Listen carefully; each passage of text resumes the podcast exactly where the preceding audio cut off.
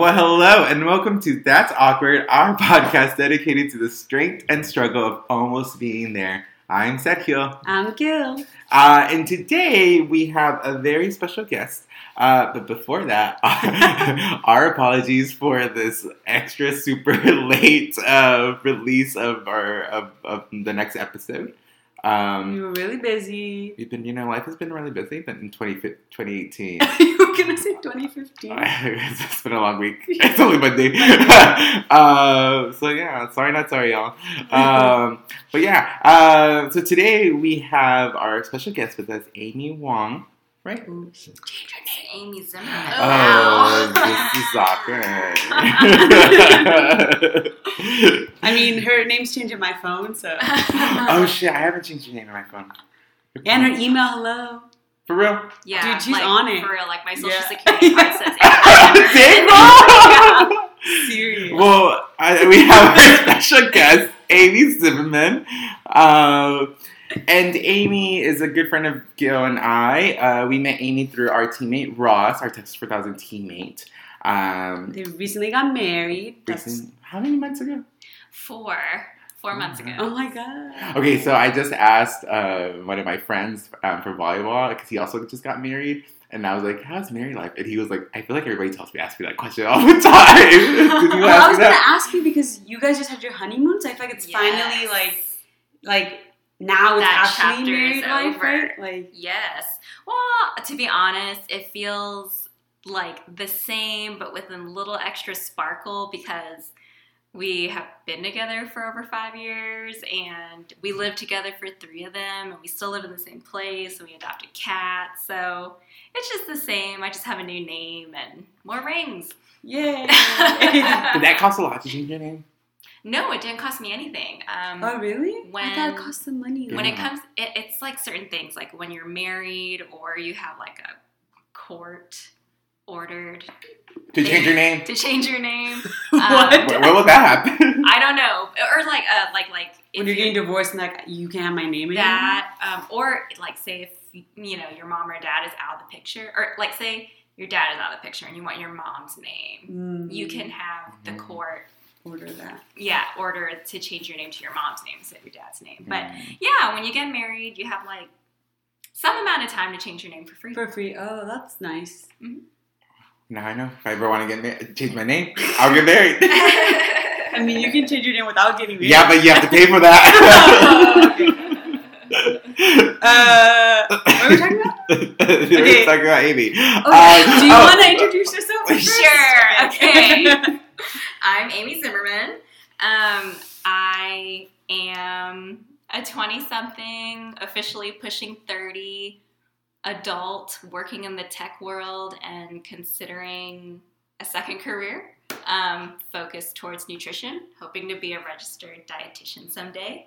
Um, I am from Houston, from the southeast side of Houston, and I am the child of immigrants that escaped Vietnam in 1975 against their wishes and and I think that's formed a lot of who I am today and we'll learn more about that when we talk about food. Yeah, I don't know if we said we're talking about food this episode. Um, guess what, guys?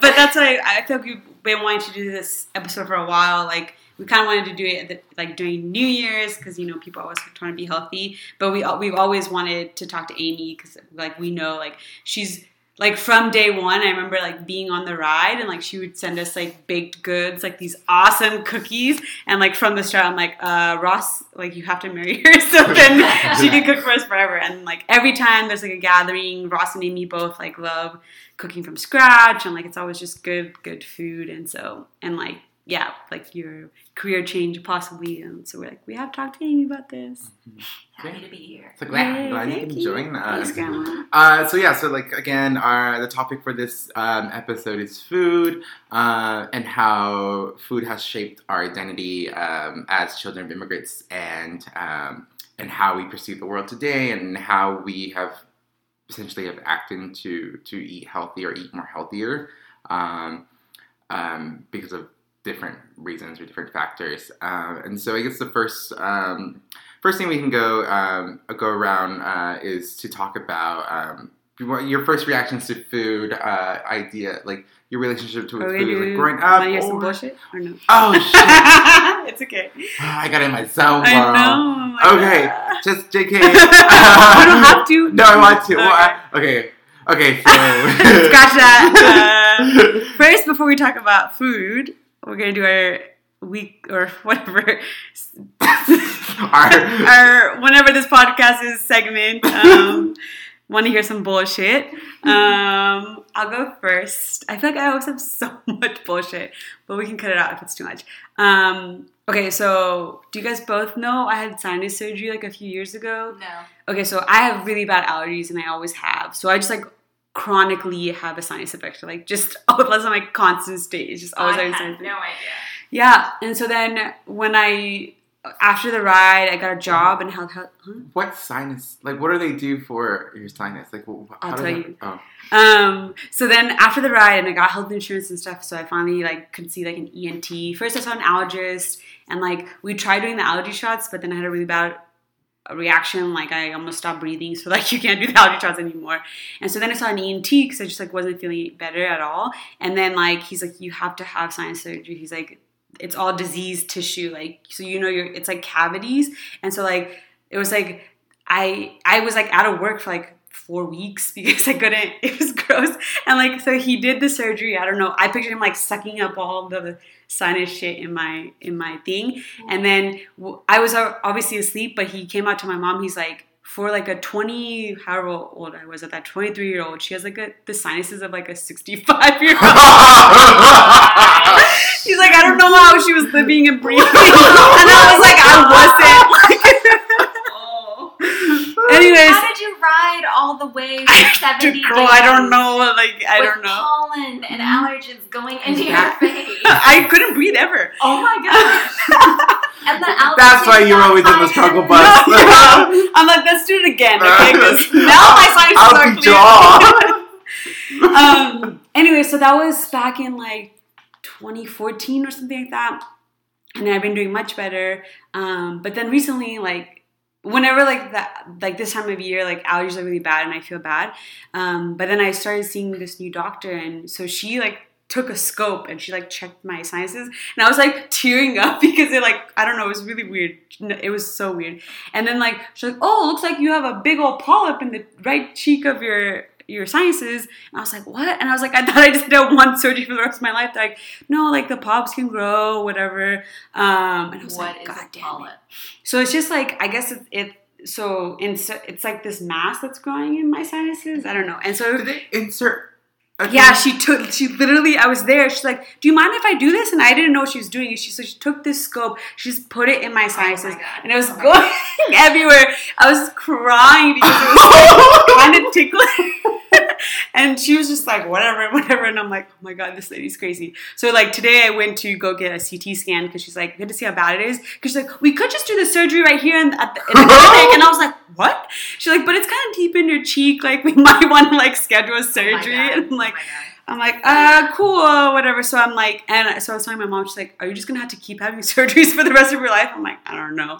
Um, but today, what's another funny thing is, I went to go get the CT scan, and it was at on the 38th like Medical Tower Center, and they were like, hey, like you got to pay for your own parking. So I had to pay. How much is that? It was like two dollars, but then Still. what happened was I dropped my parking ticket, and I didn't realize it. So then Oh, it's down the street. Yeah, yeah, off 38th, yeah. And then I didn't realize I dropped my parking ticket. And so then I, I did a CT scan. I came out and then I was in my car. I'm like, shit, I can't find my parking ticket. I was like, what am I supposed to do? Like, this is probably like $60. Then someone's calling me and I usually don't answer the phone call, but it was like a 512 number. And then I answer. She's like, hi, I'm the CT uh, tech that just took your CT, whatever. She's like, sorry, it's really blurry. Like, because I guess you were moving. Like, you have to come back and do it again. Oh my God. And I was like, uh, okay. I was like, luckily I didn't leave because I didn't have a parking ticket. So then I go back, and then out in the front, I see this random parking ticket that fell. Oh. I don't know if it was mine, but I just took it. Like, Got him. I know. I'm like, thank, uh, uh, then she did it again, and it was fine.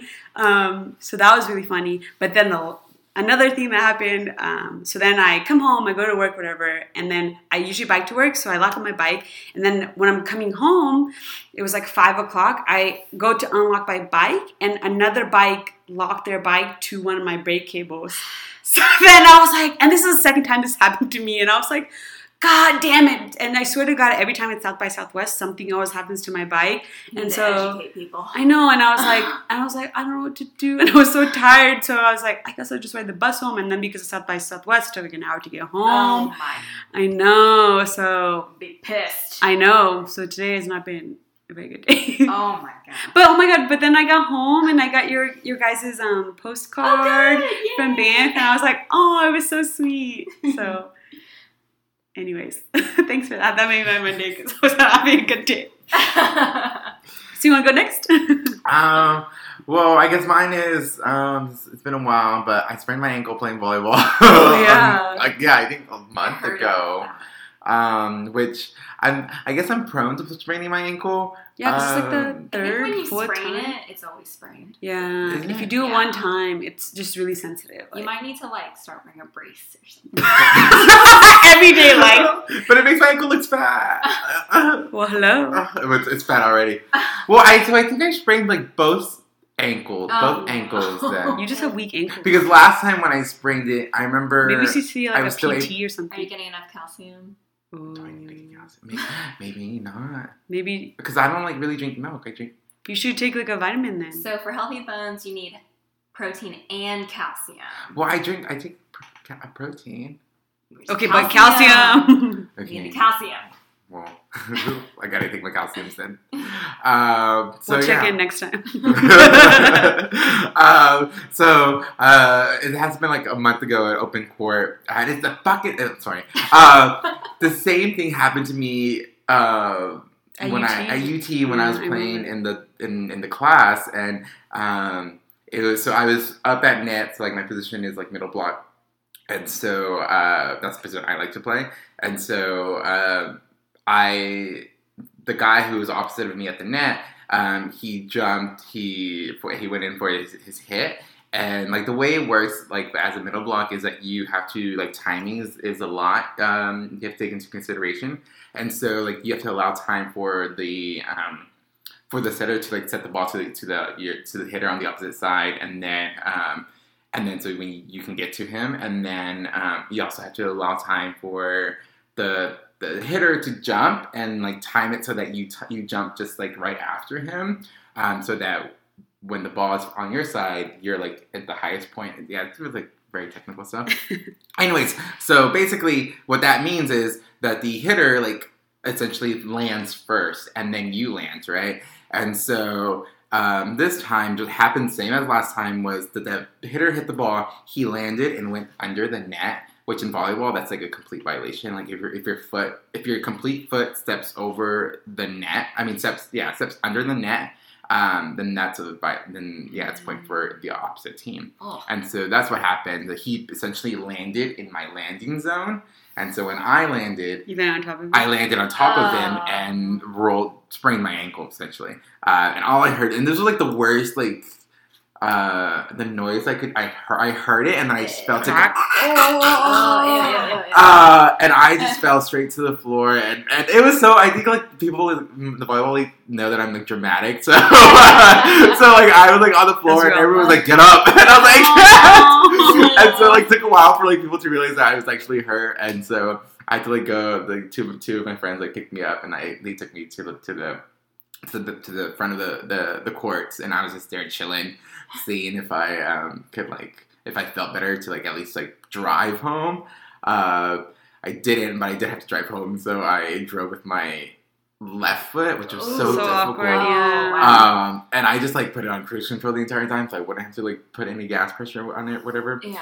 Um, and so, like right before that, so um, I they have, they asked me to play in like the competitive league division of, of the thing, which was like the so there's like The four divisions, up, the right? next level up, and then to be a captain, and I was like, oh, I'm so excited, right? Um, and of course, like this same same shit happened to me when I sprained it in in, in at UT when I was in the class because I. Uh, was asked to be one of the like the four team captains in the class, and I was so excited. I picked my team, and I was like so excited. And right before, like literally the day before we started the tournament in the class, um, I sprained my ankle, and then I almost failed that class Oh. because I couldn't play volleyball. yes. Fail I volleyball. yeah, I had to like do community service hours. Oh. because I like I was like absent, Oh right? God. And so it was like d- during the time that we were in T4K, and so we were doing all those um uh service hours with T4K. so Oh, so I just fine. basically logged those. I was Oh like, fuck this. um, so yeah, that's my bullshit. Uh, yeah, the league is starting next month, and so But you've been um, playing, right? so uh, I mean, I just I went last time and I was in like the lowest division court, and I was I was, really wasn't doing much. Um, like I can't even run, and it sucks because like it's been super great weather, oh. and I'm just like I just want to go running. like can't like it really can't put any pressure. Like at the gym, Yeah. I really can't do like any like legs or squats because it's just like adding any pressure to it. Just Even hurts. if it's like not on the ankle. yeah, yeah. So Jeez. so yeah, my turkey legs are now chicken legs. Ooh, you skipped leg day. it's been a month, girl. yeah. So yeah, that's my bullshit. Uh, my bullshit is like not it's not that huge, but I guess if you're like me, you might think it's huge. But like, okay, so in my apartment is open parking. Um, you know, there's way more spaces there than there are people that live there. Uh, but there's this one neighbor that drives the brown HRV with a bike rack on it. Always parks in between two spots, right on the line. Like so wrong. It's like so wrong how they parked. They're not at all in the line. And so I know that there is space for everyone else to park, but I just think it's really disrespectful to not park That's in rude. a parking space. rude. My sister parks do that all the time, and I get so embarrassed Why? whenever we go. Like, oh my god, Why? Like- Why would you do Okay, even like uh, the first time you don't make it, but then you back up. And Yeah. make it, you know? but it's like, like it's like the the parking space line is coming down the middle of their car. That's how what the That's fuck? how That's so bad it is. dis- You know what I always like to do? Well, I'm okay. I, I've never done it, but I've always thought about doing it. Where it's like when somebody does park like that, like I, um, because I have like a small car, like I've always wanted to like fit um, Your car right next my to it? car in like the lane, so Yeah. essentially like, block them off so they can't ever like open that door. Yeah. you should do it. So No, like, because they might like bang up your They car. do. They probably don't care, and they, They might do that. like, you know. you- Probably. That's true. Yeah, they already don't care about parking. Yeah. Well, they and they left their car there for like the whole weekend, like Friday through Sunday. I didn't see the car move until Monday. Um, so like the whole weekend, I'm just like, oh my gosh, how, why? So conveniently next to the car was chalk, like sidewalk chalk. What? and so not me, but Ross, he picks up yes, chalk. Ross. and he pointed an arrow at the car and he wrote "What the fuck" on the on, Oh my like, right car, pointing at it, and like That's awesome. it was awesome. And like you know, we thought about like because it's someone who lives there. Definitely, we see the car all the time. So we saw it move, and it did the same thing, park between two spots, just somewhere else. And so we thought about going over there and With writing the the, truck. same thing. Okay, so that's They did. that's a good idea because uh, so like my parking, like my the parking here, it's pretty like chill. Like there's signs of like there's towing enforced, but really they don't really tow for Mhm. They saw don't them enforce skip. towing, tow, towing. They don't enforce Towing. Mm. Um, and like I'm like real chill friends with like the, the like the property the, the leasing office manager. Um, um, but there is this that one of the houses across the street. Um, it's like a total like frat house. Like you, like nothing but like frat guys live there. Uh, and they they drive. One of them like drives like this really big like four wheel like pickup truck. Um, and um, like they have like p- they always park it on like our side of like in our parking lot. And like I've seen it like three or times already, three times already that they they park. Um, and they just like walk across the street and go like there and like or they'll have parties and they tell people to like park, Park here. here. and it gets me so mad. I'm like, you don't live here. See, yeah, you don't live here. That's like the dumb thing to me. So get some chalk I'm chalk. gonna get some chalk Yeah. now. Get some chalk. Like people, I've told other people story. Like you should leave a note on their windshield. Yeah, I was like, no. say. I want everyone to know. like, Oh yeah, I wanted everyone to know that I am angry about this. Yeah. like, someone. At So, but it they, but it didn't change. It didn't, but I did finally see who drives the car today. Like I've never seen the person who drives the car, and I saw them today. I got a really good look at them. You could complain to your front office. I that's the next thing I'm gonna Okay, do. cool. Um, for There's steps to this. for sure. See, because I, I thought about complaining too, but like they like see me get out of my car, and I feel like they don't know it's, it's me, and like I have a pretty like recognizable car. You know, Yeah. all, all of these things have like crossed my mind, and like I'm working on some like personal stuff, but I think like I I do that too. I get scared that they'll see me and they'll know that I reported them. Yeah. But I have an issue with it, and I know I'm right and they're wrong. And so if they Mm, want to talk to me about it, I'll be like, "Why'd you park your car that way?" Yeah. I mean, at the end of the day, you might have to get in a fight, but you know, you gotta defend that parking spot. I just I know Just they're in the wrong. No, they are. You're right. No. Okay. All right. Well, next time we'll you, will you have some takeaways too? So calcium, Okay. car issue. okay. Okay, so Fine. thanks for sharing. uh, okay, so uh, so now we can go into um, the topic for today, which is food um, and eating healthy and food access, and how food has shaped our ourselves and our family.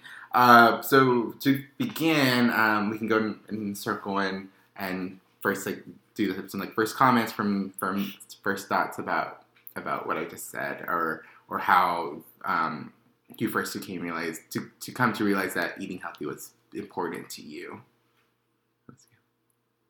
Um, I guess I'll go. So I grew up eating Indian food. Um, my parents are from India, and they moved here. And I feel like we ate Indian food all the time.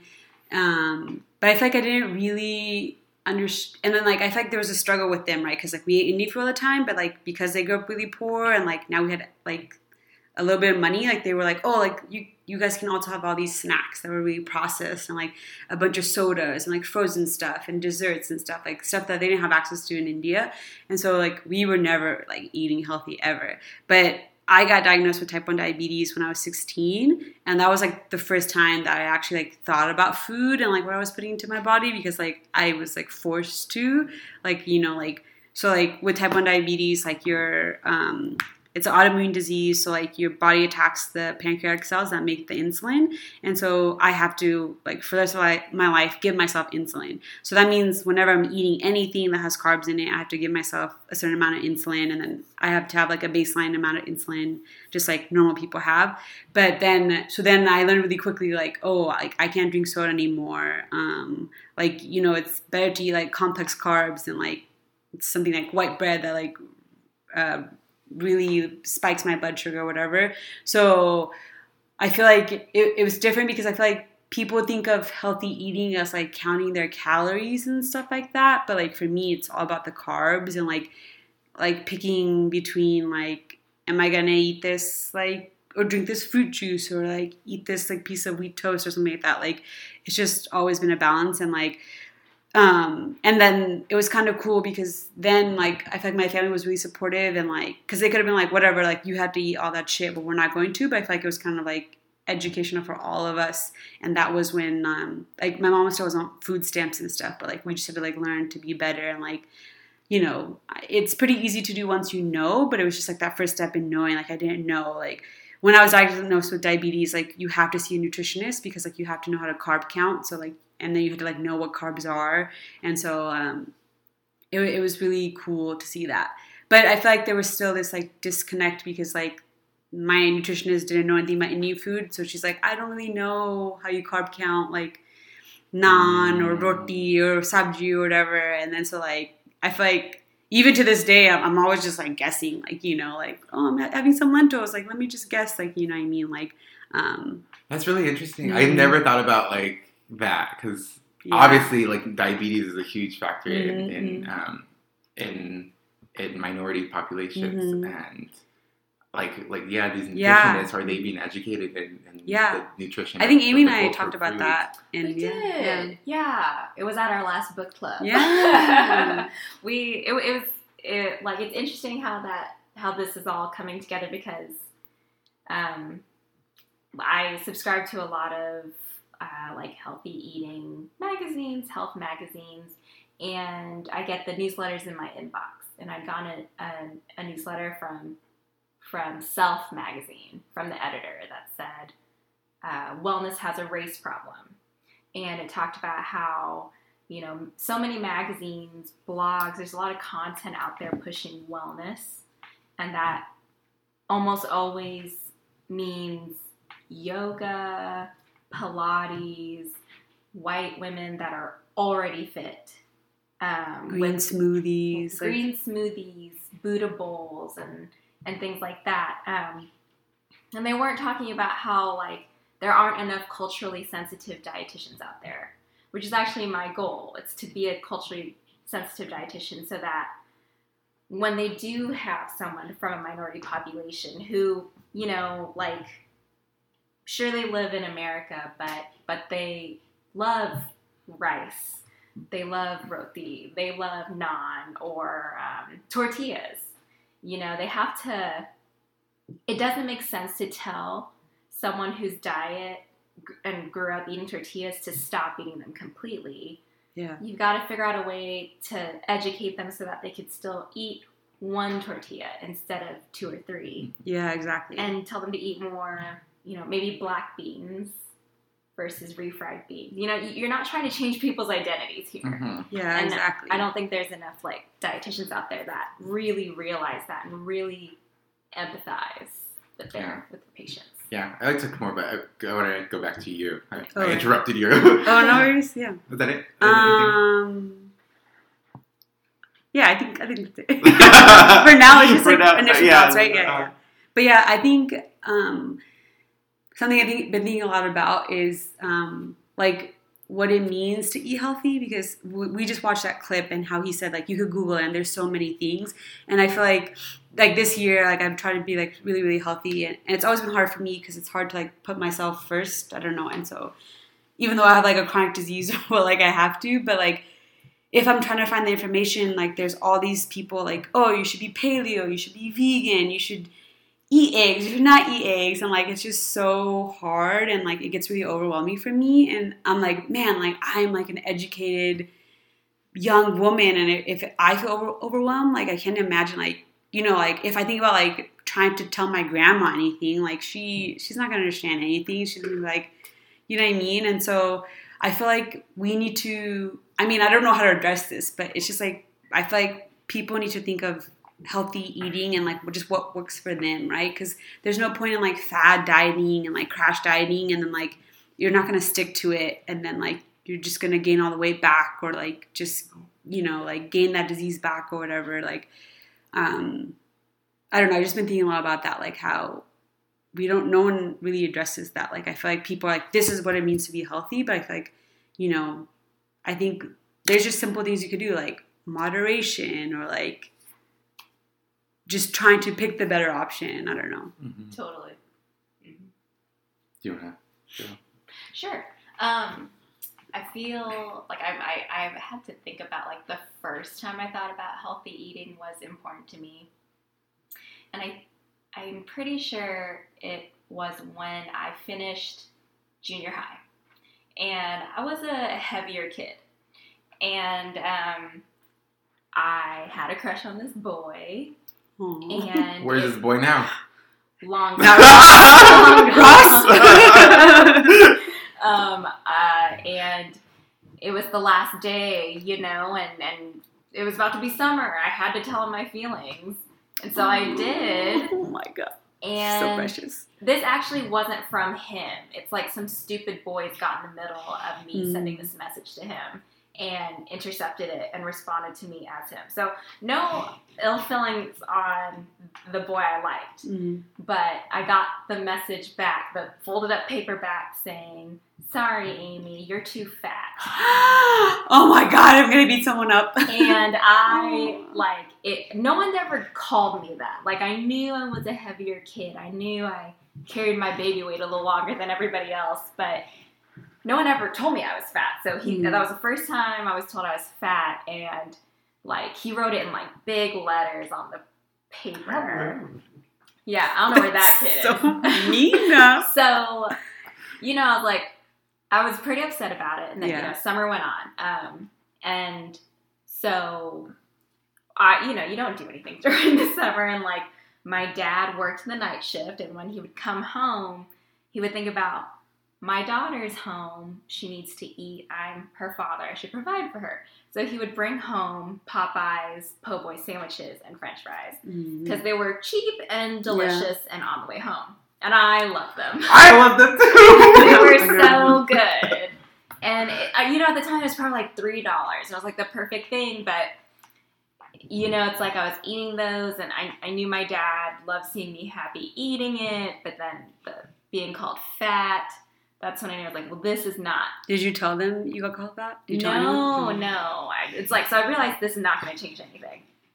So I told my dad, like, you know, I really love it. Like, I love the Po' Boys, but I don't want you to buy them for me anymore. And like, I could tell my dad was like?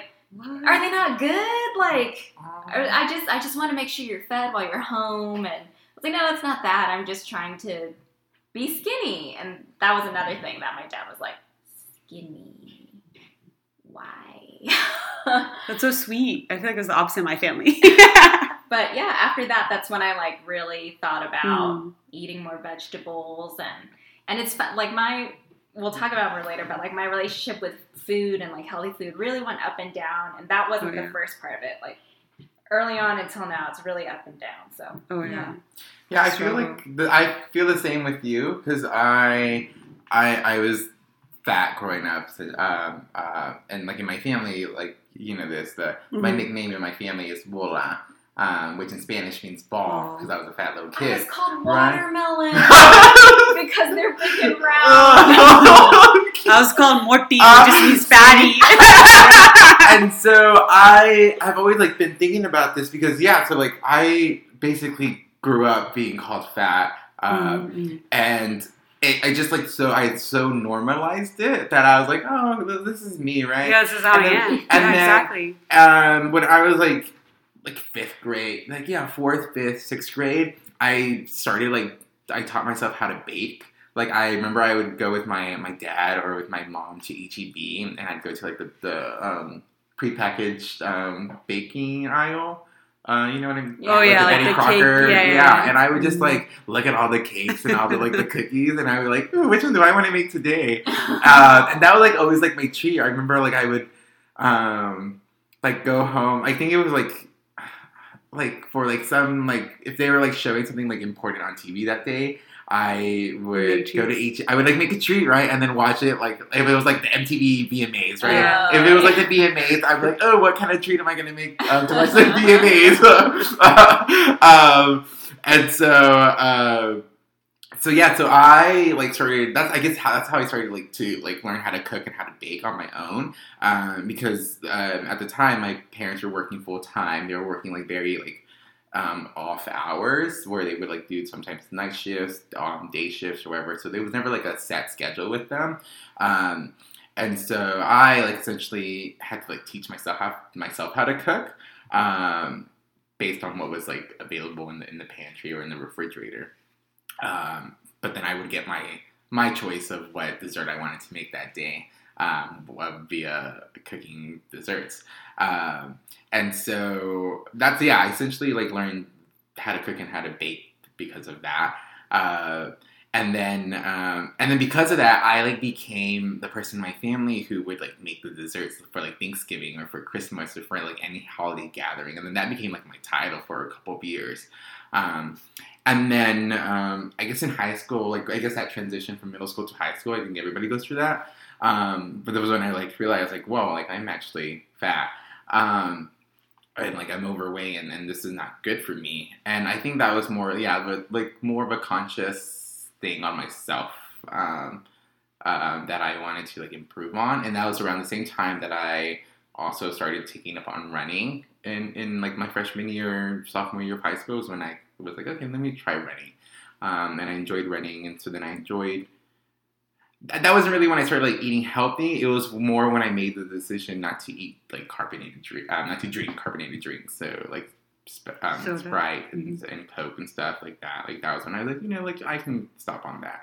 And then over the years, I just like graduate gradually have come to more knowledge about eating healthy. And I think through Texas 4000 Mhm, helped yeah, a lot with my For sure, nutrition. for sure. Because then by that point, at Texas 4000, like I was really good with night running. Like I like learned a lot about running with, by myself, but it wasn't. I really didn't learn anything about nutrition up until Texas 4000. Yeah. Um, and so I go on to say like post T4K, um, that's when I've like become more conscious and self aware of like how, my physical activity and my nutrition. Um, and then like you like you said, it fluctuates, right? Yeah, There's I was gonna like, say, like, months, you know, We, I feel like we all really love food, and Mhm. like you know, yeah, it happens. Yeah. Like we'll go to Walk and Express and Mhm. yeah. eat the whole curry fried rice.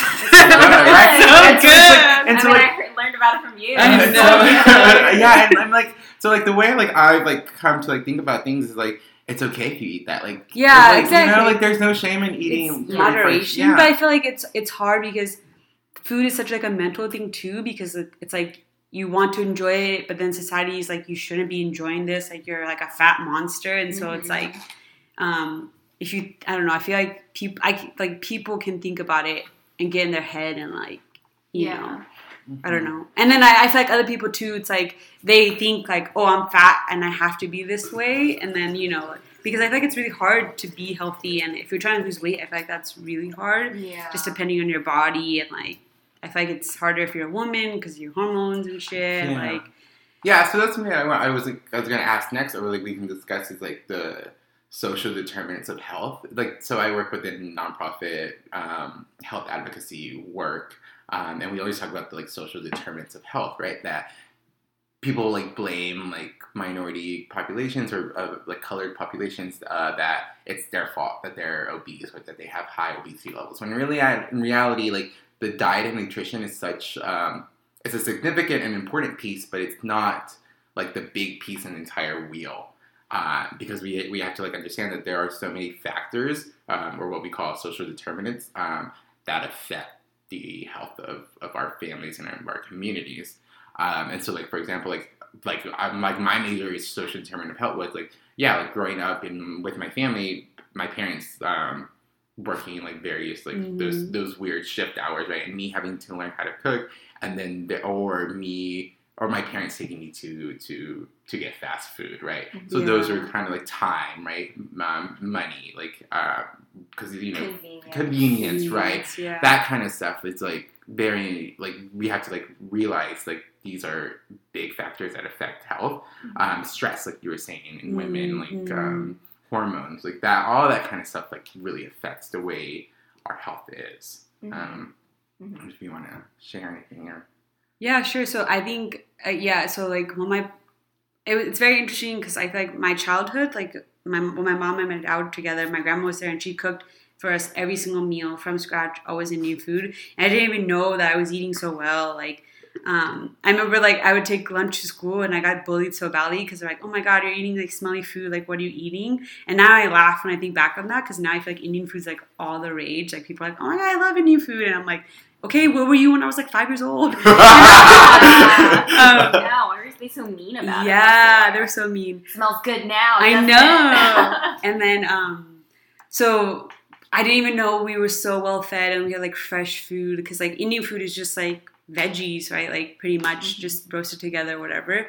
Um, and then when my parents got divorced and my mom had to work like three jobs, and then we got put on food stamps, and then like I had I was just cooking like Kraft macaroni and cheese every night, like.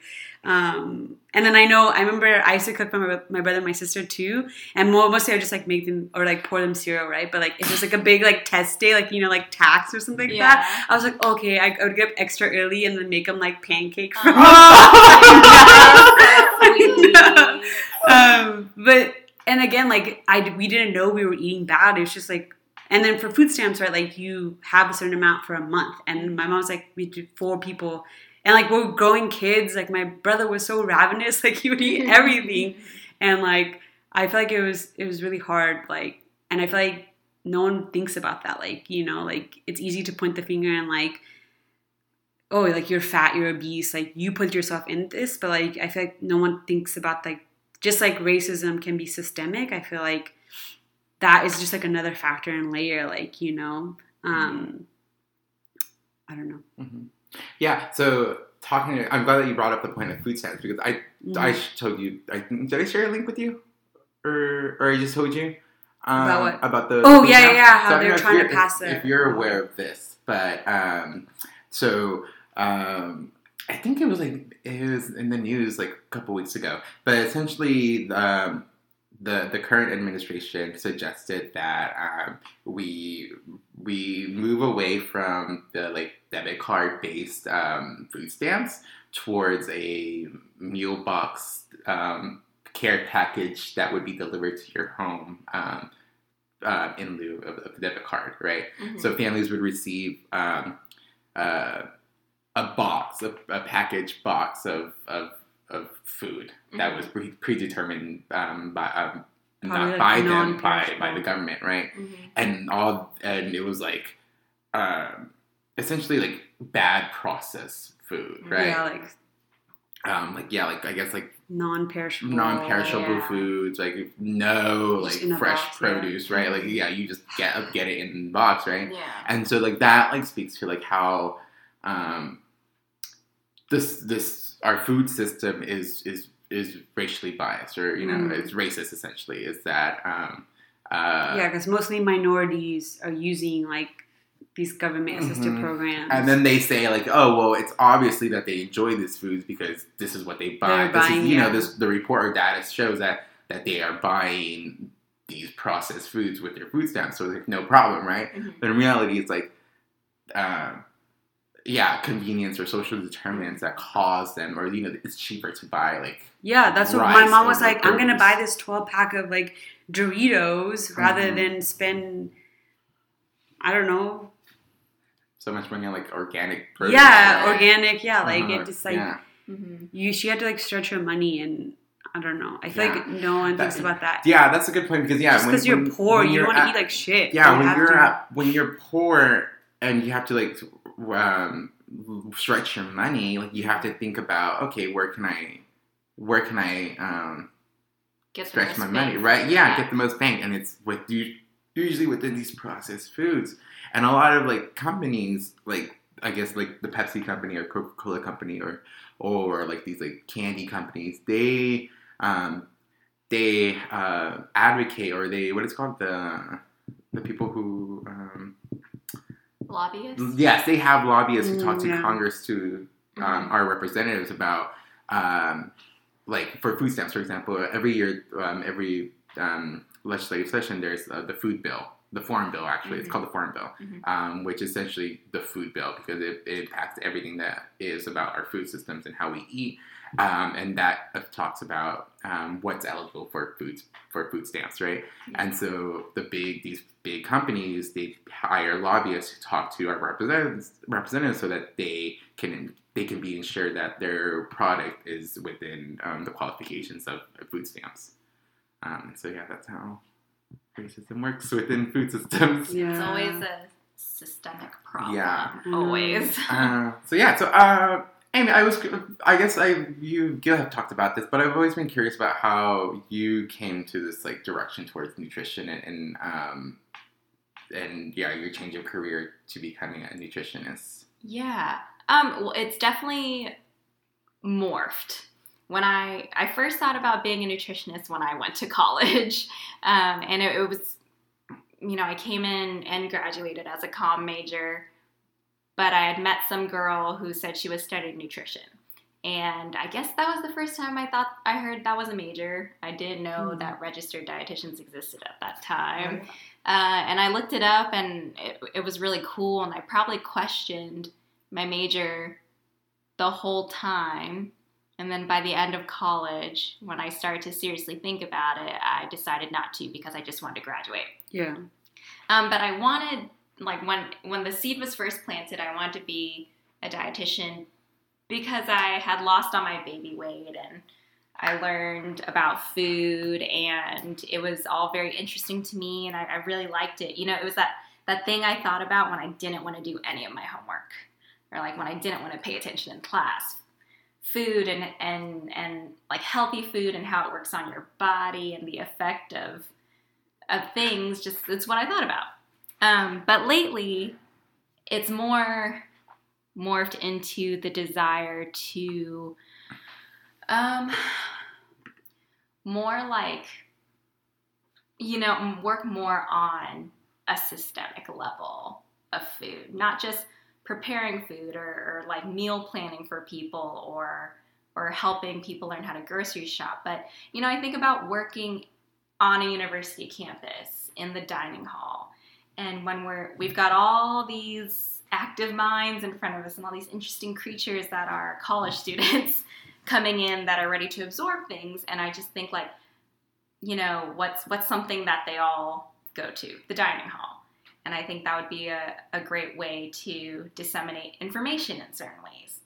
Um, you know, introducing them to other types of food, Mm. um, food from other cultures, Mm. things that they could try and eat and like, and not think of it as unhealthy. Like, not always thinking of Mexican food as unhealthy food, or not always thinking of of all Asian food being Chinese food Mm. um, learning the different types of things like that and having an effect that way. Mhm. Um, I think that kind of bleeds into public health as a as a subject too, because I mean, obesity is a public health issue. Mm. it's a serious one, and, and it all stems from a lack of education on how to feed yourself or or how to pick food.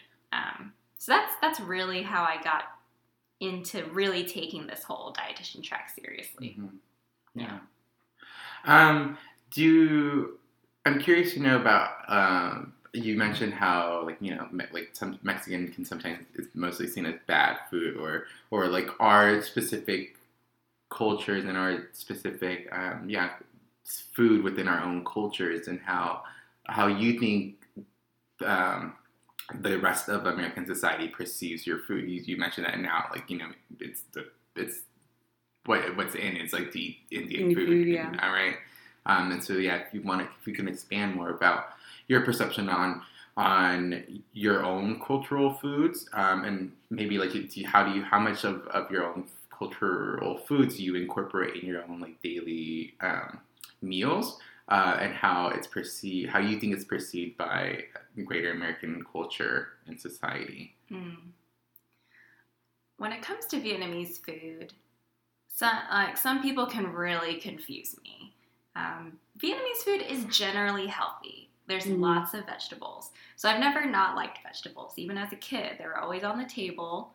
There was steamed rice, and there was some side of some type of protein that was typically either fish or tofu. Um, so Vietnamese food is generally healthy. Um, and then in this like i guess in the blind spots in my life everyone just thought all asian food was chinese but there are specific differences stuff does bleed over but there are differences Mhm. um, but i see people not wanting to eat a bowl of fried rice for example or, or not choose chinese food but uh, a bowl of rice noodles with pickled vegetables um, and and fish or something or tofu exactly what i would eat before. Like, suddenly that's like a, a health craze. Suddenly it's a trendy food to eat. And sometimes i see people seeing as a status symbol like look at me eating vietnamese food. That that i'm just like I, that's cool and all i'm so glad you're eating it um, but it's something I've eaten all my life, and I'm kind of confused by why you think it's so cool.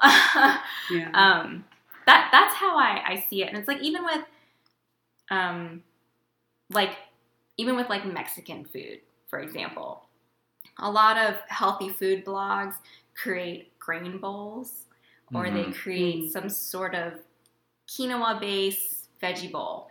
And then they make it a Mexican grain bowl by adding black beans Yeah. and corn and salsa. Avocado. Yeah. I essentially just had that for Yeah. a year. right so it's like it's it's just it's like it just confuses me a lot because you know i i love vietnamese food so much and i i also love experiencing other cultures food in in its purity as, as close as i can get it to i guess and then everybody's like healthifying things yeah. yeah No, I, I feel the same way about Indian food. So like, again, like growing up, we always ate Indian food, and I loved Indian food. I feel like my brother, and my sister were always like, oh no, not again. But like, I love, and even to this day, like I, if I could only eat Indian food, I would. But only like if like my family made it. Like I don't really like eating Indian food out because like I I feel like it's kind of the opposite. I feel like they make it really unhealthy. Like they make it, I guess you to mass produce it, so they make it so oily, so greasy, and like obviously like you use oil like when you're cooking, but it's just like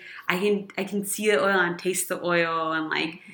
I don't know. I just like I feel like it hasn't translated well. Like I don't know. I people always ask like, "What's my favorite Indian restaurant?" I have like it's really hard to answer because I don't know. You get the Yeah. direction to your uh, to your family's house. Oh, I know, I'm like, go- gra- to your- You- my mom's and my grandma's house. food. Yeah, I honestly, side note, like I've tried to convince my grandma to come to Austin to open up an Indian food truck because I'm like, we would make so much money because the food so good. Um, so again, going from when I was little, when people like, ew, that's so disgusting. Like, what the hell? Like, it, I feel like Indian food isn't like really beautiful. Like, it doesn't look appealing. Um, but it tastes so good. But um, and now people are like, oh my god, I love Indian food. I love Indian food, and I and it, it's so interesting because like they have this like really processed, uh, you know, like I don't know, like kind of gross Indian food version, like from the Indian restaurants. And I'm like, man, like if you could have my like home cooked cooking, like I feel like it'd be so much better. Like I feel like people don't even know what they're missing. Um, and then even like what you were saying, like not all Asian food is the same. It's the same with Indian food. Like there's like South Indian cuisine and and there's North Indian cuisine, like where my family is from, and so I feel like I, even I don't like I only know like when my family cooks. Like there's a lot of things that I don't even know, you know, and like and my family's not like big meat eaters, so it's hard for me to be like, oh, this is good, whatever, because I don't know what it's supposed to taste like with chicken or lamb or anything. Yeah. Um, but what, what you were saying is like, how much do you eat it? And I feel like um, Indian food's pretty easy to make. Um, so I, I think I make it pretty regularly. I have an instant pot now, and so it's so easy to cook. sound great, yeah. so good. I too, because of my instant pot, Yes. eat Vietnamese food pretty regularly. yeah, it's because, so it's so nice. yeah, Like, um, but it does take a lot of time. I don't know about Vietnamese food, but you gotta whenever- make broth. Yeah, and then I'm like, and I have so much help, right? Like, I'll buy a like pre-chopped ginger and garlic because I hate doing that Yeah. so much. Um, and it's in like every dish. yeah, it's in every dish. So but my you have to grandma have a lot literally does this from scratch two times a day, and like I don't know, and like um, so we make roti. We are not that big rice eaters. Like we mostly eat roti, which is like wheat-based tortillas or whatever. And like she rolls the dough, makes the roti from scratch, and like I can make two for myself, and it's gonna be like it take me an hour like to make the dough. Like, no, it takes so long. And I'm always thinking, I'm like, she cooks for like 20 people every day, like three times a day. Like, it's hard work, and I feel like no one appreciates my grandma's cooking except me. When I was there last time, which was on uh, last September, um, she cooked my favorite thing, which is gobi, which is cauliflower. And then I was like, Grandma, this is so good. And I went up and I gave her a hug. She's like, Oh my god, I'm so happy you're happy. And then next second, my uncle comes and he's like, It wasn't that good. Oh. And then I know I want to punch him in the face, and then she's like, "Yeah, it, I I know what you mean." She disagreed with him, and I'm like, "Oh my god!" I'm just like, "These people are tearing you apart. Like they don't appreciate you." Like I get so mad because she cooks so well, and she I mean, obviously she's been doing it for like 60, 70 years, and like I feel like no one appreciates it, and so I feel like Indian food is really healthy, but I think what gets like my family because I feel like everyone that came from India has gotten pretty big, but it's because of all the processed American snacks that, you know, so I feel like it's not the Indian food because everyone's so skinny in India and pretty healthy and they they we're farmers in India, so we're always outside walking around and doing shit and I feel like coming to America has really taken toll on my family's Mhm. health and No, yeah, that's such a good point because that's what we're talking about right now um, in my work. Is in May we're trying to do like this big community like uh, resident um, conference or, or we're trying to gather like all the residents that we work with um, to do like a more um, bigger conversation around health issues, right? And I'm because of my position, like in charge or, or overseeing or, or or coming up with ideas for the food sector side. And so that's something that I wanted to talk about was Mhm. um, um, have shape the conversation around the connection we have with food uh, in our home countries and, and Mm. how many of us are are farmers and um, Mhm. and how yeah it's really like it's not the food that's healthy that's unhealthy it's coming here, Here, yeah, and exactly. that, those those you know coming here being poor like having Mhm. all having to stretch your money Mhm. and having to therefore make those decisions of buying Yeah, processed exactly. foods right and Mhm. and going for the cheaper route and the more the less healthier route or um, whereas like you know in our home countries it's, it's um, my you know we come from people of, of families of farm like our ancestors Mhm. are farmers right Mhm. and I think in that video that we were talking we watched earlier talked about you know like there's a complete food system that came over before Mhm. um, Columbus came in and and colonization happened, right? And so I always think about like how like I always see like things about like decolonize your diet. Uh, I don't, have you seen that? No. It's like on like on Facebook. I always like see articles about like decolonize your diet, right? And it's like talks about like eat mostly mostly of like the um, ingredients or, or, or foods that your your ancestors ate and, or like grew their own Mm. selves, right? Um, and so I've always thought about that. Um, Yeah, Because like I always think of me when I cook or when I meal prep, I hardly incorporate like Mexican food. Yeah, Mhm. yeah. If I were to make meal prep, I don't. I've never done that before, but I Mhm. feel like I. It'd be hard to cook like Indian food. I know mine would have quinoa and Yeah. you know stuff I just shat on. Yeah. Yeah. yeah, Oh, it's like yeah, and and so like even like with like Mexican food, it's like really hard because living in Texas, there's Tex-Mex, right? Yeah. That's Yeah. the dominant, and that's like where all this process Yeah, food exactly. comes from, right? This is you know we, there's cheese in basically Yeah. every dish, Mexican Tex-Mex yeah, dish. Um, the tortillas, right? They're Mhm. highly processed tortillas, Mhm. right? Mhm. Uh, me for one, like I, I kind of have like a a system of how I prefer tortillas. Like at the bottom is like um, processed corn tortillas, um, and then I like process, and then it's like processed flour tortillas, Mhm. and then at the top is like homemade. Um, from scratch um, corn tortillas, like those are so good. Uh, it's like my favorite thing. Every time I go to Mexico, that's like all I eat. um, Tortillas are so and good. so so yeah so i think about like yeah like how essentially it's not our our culture's food that's unhealthy but the way that it has been shaped in this country on, Mhm. on Yeah. that Yes. it's your your cultural foods that's unhealthy and really it's not yeah. because i remember when i did my interview for this job i was talking about that and i was talking about you know like in, in a lot of our Mexican food, it's like there, we're it's we're frying things, and that becomes really unhealthy. And my person, the person who's my director now, was like, "Well, no, I want to cut you off there." I was like, "Fuck, I just got, I did a good job." Ah. she like, "W- "No, reality, it's like not as far as processed as people think it is." Um, Yeah, exactly. And now, like being a job a year into this job, like I'm like really coming to to realization about you know our how our cultural foods really are not that are really not Unhealthy. unhealthy. They're Mhm. really healthy. Yeah. It's just the way um, It has been translated. It's been translated. Yeah. Yeah, for the masses. Mhm. yeah, exactly. You're right. and that's with everything right like if you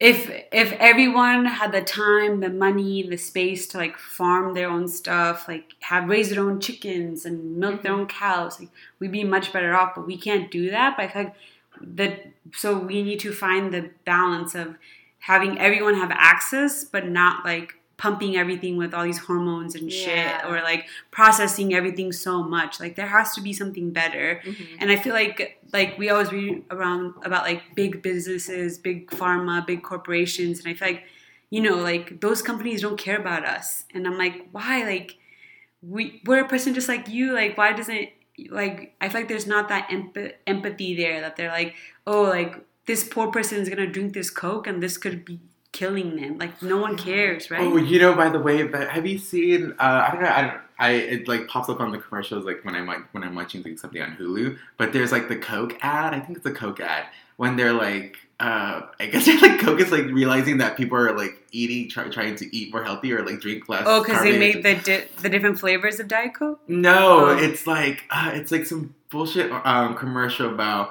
um, yeah, like we know like eating healthy is is good and smart for you, but you know, like you can always go for a Uh-huh. coke. I know like, what you're You know, talking like have about. you seen? It's such a Yes. bullshit commercial. And uh, like there's there's a few of them, yeah, and one of them has a girl, and she's like, "Do what you want." yeah, yeah, yeah. That's the message. And I'm like, yeah. no, no, no, no, Yeah. don't do that. like, you know, like, uh, like you know, we like we know that you're going for that healthy route, but like, you know, you want a coke, like, you Yeah. know, like, don't feel guilty want. about drinking Yeah. a coke. And I'm like, you I can't believe tell that. me that. I know, I know. The- okay, so so ma- I don't know if y'all be interested in this, but there is a like a docu series on Netflix called Rotten. Oh yeah, I Mhm. heard. and it is all about the the business of food in America and all the the crap that goes on behind getting as much food into America as possible for the lowest price. Um, like just as an as an example, the first episode is about bees and how honey consumption in America has gone up, but bee production of honey has gone down. So like, Oh my what's god. going on there? Putting fake My shit in honey. consumption of honey has of honey has got way up. And Why? once I really got into teas. Oh. so it's like basically, Well, watch out with your I'm honey. proud. Sarah. No, you gotta get local honey. Yeah. That's yeah, yeah, yeah. Okay, you're good. You're Mhm. good. But the ingredients. those who are not consuming local honey are likely consuming not honey. Mhm. Um, but and Oh there's my so much more behind that. There's like homeland security issues behind honey. Then it goes into bees are not being used for honey. That is not their main function in America anymore. It's for pollination. So farmers are shipping their bees all over the country to pollinate almond trees oh. because people love almond milk and they need their trees to be producing almond all almonds all year round um, and then th- there's just it, it it goes into Poor that chickens Oh, I know. raw poor milk chicken. um, garlic garlic y'all don't eat garlic from china but um, you know, How do I know if it's from China? the whole thing is about We're going to China. don't eat any garlic y'all but yeah the whole thing is about how like so it's it was food food is a and eating is a human essential we have to, yeah. but it turned into a business and it got real messy it's real messy in america it's called rotten. Rotten But then, I but then they flip it. and they're like, "But it's your problem that you're obese. Yeah. You're- it's your sick." Even though we made it into this huge business, um, and then they take all our money from the pharmacies and like Yes. the doctors. You know, it's like not a win-win. Mhm. But speak, uh, what you were talking about reminded me of. I saw this uh, Indian comedian. Um, I think it's a Netflix special. But uh, he said the first time he came to America, he went to a grocery store and he was like amazed. Like first of all, a grocery store, right? Because like in a India, you supermarket yeah, yeah, like a supermarket. Because in India, you just go like to market, and it's Mhm. just like kind of like a farmer's market, just like produce and stuff. And he's like, "You guys have a whole aisle for cereal, a Oh, whole aisle I think for know what you're talking cereal." about yeah And then when he said that, I was like, "Oh my god!" Like it is really weird that we have this one place we go to, and it has like thousands and thousands of shit that we can buy. Like Mhm. that's just so bizarre. Like I Mhm. don't know. Mhm. I want to like when I think about my parents preparing food for us. Um, they definitely had their local Vietnamese market. Oh yeah, we were Good friends Indian with the stores. owners. They got all their meat there and most of their vegetables that you typically can't find inside of HEB. Um, and so like, yeah, uh, it's like I feel like my parents were just trying to find familiar familiarity Mhm. but they were also like doing their part to like make sure the Vietnamese food they prepared for us was still Vietnamese, Oh yeah. prepared with Vietnamese ingredients and things like that. So like, did your parents, y'all's parents? No, yeah, grocery shopping is so is such a sport in my family. Like, um, so not really because it's like me, my brother, my sister, and my stepdad here. But um, in where my dad lives, it's like again like fifteen to twenty people at any time. So it's like every Saturday you're gonna go grocery shopping, and then you wake up and you go. They don't have HEB, so they go to their local like whatever store. Then they go to Costco to get like because they had to buy like twenty gallons of milk or whatever. um, and then they go to like an Indian store, and then maybe to, sometimes a different store too, just in case. And then all week long, my mom, my grandma's looking at the papers to see what's cheapest and stuff like that. And like, um, she'll be like, "Oh, look at the dollar store, cauliflower is cheap. Like, we gotta go get there just to get cauliflower." Like, it's like such an event, and like you know, like they they like know what they need, and they they'll like do whatever they, it takes to like get that food because they're not gonna like compromise on taste or anything. Like, yeah. How is um because like I know like me now being 20 20 something uh who's more conscious about eating healthy like when I go back home like I I know that I'm gonna go home and eat a lot of Mexican food. Yeah. but I also know that I'm gonna eat a lot of Mexican food I know I'm gonna get so uh, and so like I try to balance like when I'm home, try to balance the amount of, of food that I, I that I eat of like my mom's homemade cooking or or we'll go to like the Mexican restaurants in Corpus um, with either going to the gym or running or um, trying to eat healthy when I can in Corpus, um, or like trying to bring like a healthy um, item to family holidays, right? Um, and so it's always been a struggle for me now that I'm like at this point to like wanting to not convert, but like have the rest of my family see the importance of eating healthy. Um, and and I mean, I credit my mom so much because my mom within the past 10 years essentially has made like a big has made a huge change of direction of how she also eats herself and and um, but before she was also very uh, large, but she's now like lost a lot of weight. Oh yeah, she's Um, tiny. Um, and she is very conscious about how the way she eats. And my dad has always been naturally skinny. Like uh, he's, Yeah. he's, he's just like one of those naturally skinny people. I'm like, oh. um, and so my dad doesn't really ke- look at the way doesn't really pay attention to to how he eats, but my mom does. Um, uh, and so she every time like I go home, like she she's always very conscious and very aware. She like makes meals for like my family, but then she'll make like something healthy for her. Um, And so, or yeah, she'll like incorporate like cactus or, or lentils Ooh. or, or um, uh, yeah, into her her meals or or uh, and so so yeah. So I've always looked up to her like that as like this person who's really conscious about how she eats and how she consumes. But then I see how like when she's with my my youngest niece, she like.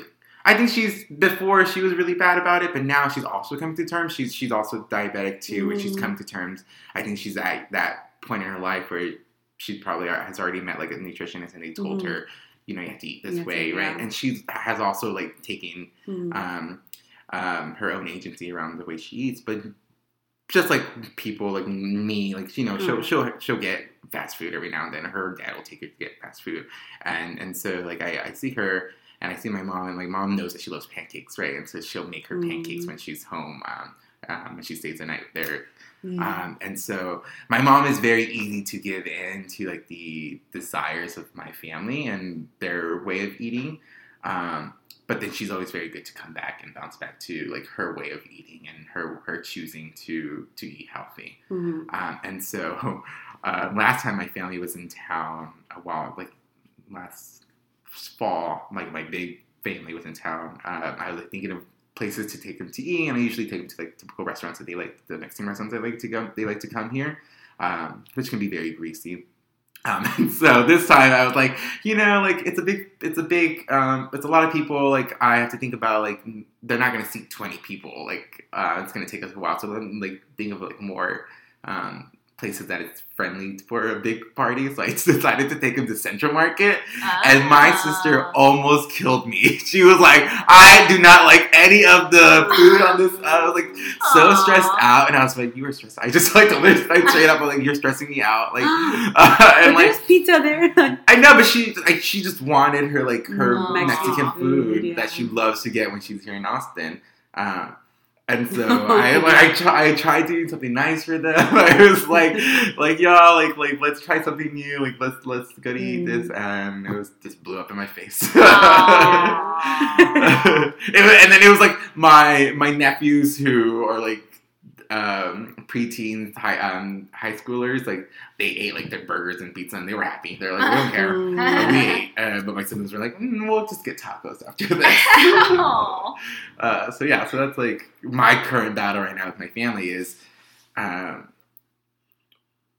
not yeah like i said not converting the way they eat but you know letting them know it bal- like having a balance right Yeah. um, and so i do see like them they, I mean, i'm not gonna like discredit all of them and say like they're all eat healthy because because i do notice that they they do eat healthy in their own way but there's always that fluctuation Yeah. and it's more fluctuation towards eating bad rather than eating healthy Mhm. yeah. Mhm. I feel like so. I feel like because when I, when I got diabetes, I feel like I was a really good influence, like on my mom, my brother, my sister. I feel like we do pretty good job of like eating healthy.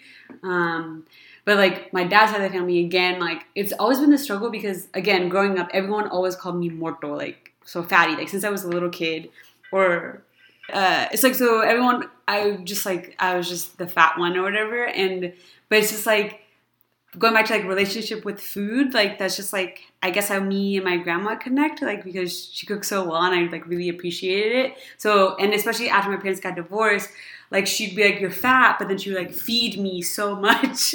And my grandma, like again, she's not educated, and like so she does understand that I don't eat Indian food every day. She's like, "Oh my god, like how are you not dead? Like how can you not?" Like she just thinks that that's all there is to eat. She's like, "I don't know how people eat this bread." Like you know, like, if I'm like, I had a sandwich, yeah, she's like, face. "What is this?" What is this? yeah, and so when I see her, she like even if I was like, no, I don't want it, she forces me to eat it because she's like, I know you're not gonna have this, and I don't really see her that often. I see her like every couple of years. And same thing if I go to India, for sure I'm gonna gain like 20 pounds because they're like, no, you never come here, and they force me everything. Um, so I and it's so it's always hard for me because I feel guilty, but then I feel like really loved with that food. I'm like, oh, like they she cares about me, she cooks really well for me, and like I and I think we talked about this in a uh, past episode. Just like I don't feel like I have enough that much time with my grandmother left, you know. So I feel like this is her way of being like, I love you, and like you know, like all my cooking I know is from her, um, and so whenever I cook now, like I always think of her, and like if I'm like, oh, I don't know how to make this dish, like I'll call her up and ask for ingredients. So I feel like we have this like relationship with food that isn't necessarily healthy, but like I really love it, It's and personal. yeah, it's like personal, and I. So then, like you know, for those things, I'm like, okay, fine. Like I'll eat that extra tortilla or something like that, just because I'm like, I'm not gonna have this, and like it's fine. Like you know, uh, my blood sugar will be a little high for a little bit, but it's you know, like I feel like it's it, it would take too much to like crush her soul and be like, no, like I have to eat healthy, like I can't, you know, and like Yeah. she's just trying to do something nice, and like this is her way, like she this is all she knows how to do, you know, and so um yeah, it's really interesting because like we yeah with my mom, we go home, we eat pretty healthy, but like those there'll be those times like everyone's at home, so it's like five, six people, and she's like, we're just gonna order pizza, and I'm like, we'll just order a pizza. Like I feel like for us, food is more like out of convenience, and like you know, as we're as we're getting older, it's like learning to be more healthy about it. But like with my grandma and like food, it's more about like love and like I feel like her like that's like her job, I guess, right? Like she that's she dropped out of school when she was like second grade, and like that's all she's been doing is like cooking, cleaning for everyone, raising everyone's kids, and so I feel like that's her way to like show love, and then it's kind of discouraging to me because when I cook, I'm like, this is not that good. like, um, I feel like my like ultimate dream is to take like six months to a year off and like take my grandma back to India and like have her like really like teach me everything and then like I can like document it because right now it's just like word of mouth and like me watching her a million times but um yeah You should do that. I know I really want to but I'm like I don't know when to take that time off and like she probably like because she worries so, like me and her are very similar because we worry a lot and so she'd be like oh my god you're not gonna make money for this long what the hell like you know um she's very she's a worry like she worries a lot so Mhm.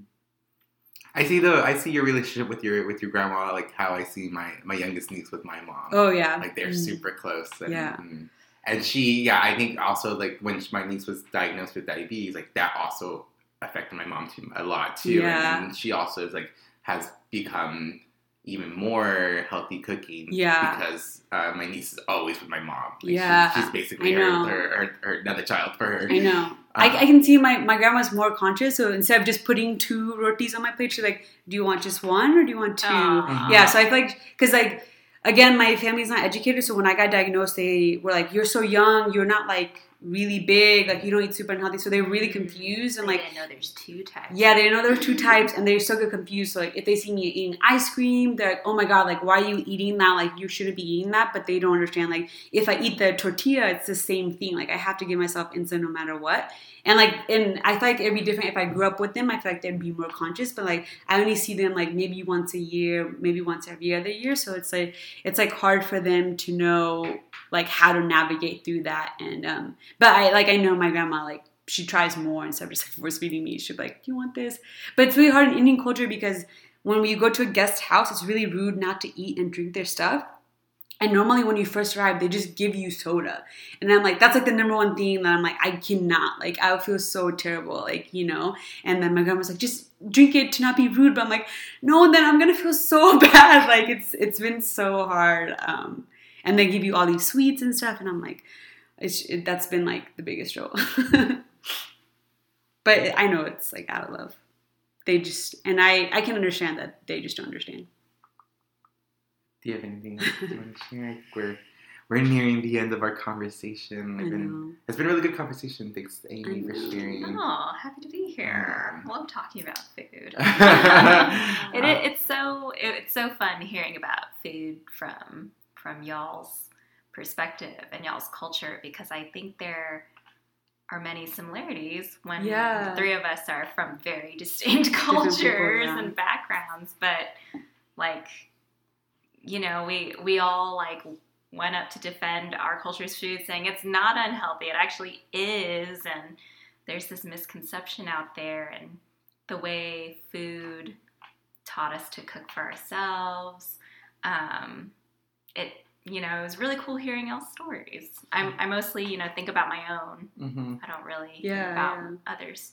What about uh like because I feel like when I like your and Ross's relationship, like food is a big component too. Like Mm, yeah. you guys like wasn't your first day at Ramen Tatsuya? Oh, or is that where you just go for no. every We- anniversary? Anniversary. Yeah. Um, well, it's fun. It's it's very fun because Ross likes to be a very self-sufficient person. Mm, yeah. So he's he's liked cooking just because he just wants to be able to feed himself.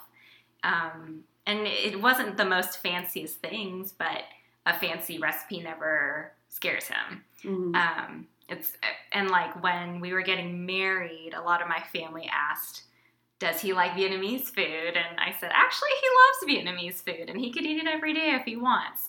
So that was like a fun conversation to have around Yeah. us, like bringing our backgrounds together. But food is very important to us, and I think I think it's just because kind of I feel like there was this overarching message in all of our Mm. stories is that like it's important to be able to know how to choose food. Mhm. It's important to know how to feed yourself um, and feed other people and things like that. And so that that's like the core of our relationship. It's just be us being able to survive and, and Yeah. cook for ourselves and have enough food for ourselves and feed ourselves. No, Yeah. that's good. I I'm glad that you guys both, you know, like doing that. It's cool. Was he always into cooking or like yes. Okay. Yes. So yeah, you guys are just He actually cooks way Awesome. fancier food than I do. yeah. You guys are like, I don't cook fancy food. mm, I cook the basics. But it's like you know our, our potlucks. He you always always make Yeah, pasta from yeah. scratch, and pasta from sauce scratch. Mhm. Yes, or, or thing or the Sometimes okay, so for me, I love food and I, I wish I could cook for people, but I just get really self conscious. I am right I get there with so you. stressed out and like people are like, "Oh, cook for me, cook for me," but I don't know. It gives me really bad anxiety. Yes. and again, I always compare it to my grandma's food. I'm like, it's not that good. Like or like or I, I never know if they like like the sweet and salty oh yeah, taste or like just- fish the fishy Mm, taste. yeah, I never know if they like that. I'm like, this is my favorite dish. I hope you like it. I know. It's Yeah. hard. Yeah, I think I just, I think I just like have gotten so accustomed to like just like a bitter taste or not like, not like adding like any like additional seasonings to like my the, my meals. So I always think like my meals are pretty bland. Oh, Um, so, so yeah, like I don't like like carbonated drinks. I don't like adding sugar to like my Mm. teas or anything. I add honey. Um, like I prefer water over basically anything. oh. Uh, and so yeah, so I just don't like. So it's really funny because I feel like like the American food I like is really basic. Like I like grilled cheese and like I Mhm. like like I like cheese and bread. like, the food, like I'm like I don't need anything else. Like just cheese and bread. But like Indian food and like even like Mexican or any kind of Asian food, I want to like really flavorful, Yeah. really spicy. Like Mhm. I- it's so it's always been really interesting to me because I feel like I'm either really basic or like really spicy. I guess I don't know. Very ethnic, very exotic. exotic. Another thing is like, uh, so on the topic of like cultural appropriation of Mm. things, um, you know, you, you have to respect. Like, we're not saying white people can't eat any of our Oh, yeah, food. no. We're not saying you can't cook it. Please help help us help our economy. Guys. I know. help But- small businesses. Go to India. Go to India. if you're gonna love it, you have to respect it. And one great way of respecting food is pronouncing it correctly. Oh yeah. Mm. So, banh me is not how you. Ooh. Say it. It is not a banh mi sandwich. do you say it? It is a banh mi. Buying me. Oh, That's what it's called. That's so, awesome. so Yeah. like you know, really, you gotta stop saying "bond me" right. if you're now out there. Bond you know, or, or If you can't say it right, you shouldn't eat it. or or like uh, my college roommate Caitlin, I was talking way too much, and I just kept saying chorizo, Oh. chorizo, chorizo. Oh, I can't, I can't even. And she's like, Amy, it's chorizo. I know, especially being in Texas, I'm like, you should know how it's pronounced. okay, okay, okay. This is some bullshit. I, I always think about this. So uh, one time I was like at Chipotle, and I ordered a bowl, and for the for the protein, I ordered um, barbacoa, Mm. and I said it just like that. I was like, "Can I get a bowl uh, of um, barbacoa?" And I basically like had a conversation with this person for like two minutes. He was like, "What?" Barbacoa. I, it was basically for two minutes. It went like that. Like, what? Barbacoa. What? Barbacoa. And I was, Oh I was my not getting it. I was not gonna pronounce it like Yeah. barbacoa. Yeah. and, he, and, and he like looked at his coworker and she was like barbacoa. And she like pointed at, Oh my at gosh. me, Like, and he there's was not that like, many options. Like, come on, do shit. Yeah. and he's like, oh. I was like, oh, that made me so It's bad. not I was like, chicken. you work at That happens all the time at Indian restaurants. So actually, recently, what's Teji's? There's Mhm. a new Teji's that opened off 6th Street. So one time, me and my friend went, and we walk in. It's only white people that are working there, and I'm like, God damn it, because I always pronounce it the Indian way, Mhm. and so like. I don't know, even if it's chicken tikka masala, gobi, like I always say it like that. And like they're always like, what do you want? Like, or if I want roti or aloo paratha, like they're just like, what? And I'm, it just like hurts my soul. And I'm like, God yeah, damn me it. too. It's it's not a bad thing to know how to pronounce Yeah, the foods. exactly. Like uh, like y'all have traveled Mhm. and, and you go to these different countries and they all know English. Mm. Mhm. They know English in addition to their native language. Yeah. Is it so hard for other people to say pho instead of faux Oh yeah. and, or fa? That is not it. That's not it, people. yeah, I get. I feel like I get that it's hard to say things, but you at least try. Try. right? Yeah. The, and another story at work. So we used to have food delivery, and we would get uh, tarka delivered every time, and I felt so awkward because everyone always calls it tarka. Tarka. and then I'm just like, I can't say it, like, because tarka is like literally the base of all food. That's what it Mm. like. Tarka is like the onions, the oil, the green Like it's not just a made up word. Yeah, yeah. So that's why it's like a clever name. Yeah, and then and I just like they're like, okay, what'd you eat today? And I'm like, oh, the Indian place because I knew Aw. I'd be like tarka, and they'd be like, what? And like they would make me feel like I'm saying it wrong. I'm like, no, you're saying it wrong. Like you know. Also another thing, like when they say chai tea, I'm Oh, like it's that's chai. chai tea. Like what? cha- chai means Thai tea. Tea, yeah. Oh. uh, yeah.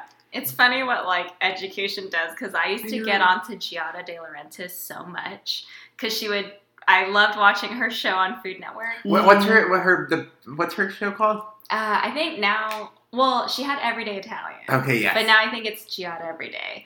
But I would, I would get kind of annoyed because she would be speaking in perfect English and putting water, you know, water in her pot to boil. But then all of a sudden she's like, then get the spaghetti and, and, and put it in your water.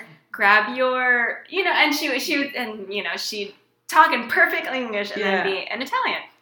And it used to annoy me until it happened to me. To me, yeah. and then yeah, I was yeah. like, I get it, Giada. I get what you're trying to No. do there. yeah, because I feel like it comes across as like you're like above everyone else or Yeah. pretentious, but I'm like, no, that. this is literally just I have to say it Mhm. like this. I feel too awkward if I don't say it like this. Like this goes back to y'all's first episode. Names. Yeah. names, I know. I'm like, even to this day, I struggle with my name because uh, it's like it's. So it's like Gel Preet is how you say it, but like I wouldn't expect anyone to say it with the accent, right? And then it's like, or you turn to Gel, which is what my family mostly calls me, but then it's turned to Gel Preet to Gil Preet, from Gel to Gil, and so I'm just like I have like four different names. Mhm. Anyone can call me, um, but I'm like I'm okay with my name, Yeah. like you know that's harder than like, but like, I feel like food dishes are way more common. Like you should know those, like. Mhm. Yeah.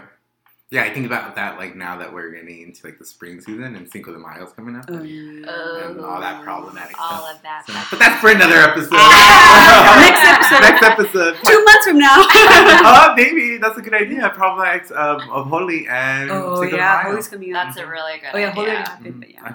Well, um, I think we um, have gone gone really long. over time. Um, but yeah, thanks, Amy. Thanks, guys. um, for this conversation. Um, and so on the count of three, Gil and I usually say, Gil and I usually say, bye haters. So you're welcome to join us. Okay. Okay. Um, so one, two, three. Bye, haters.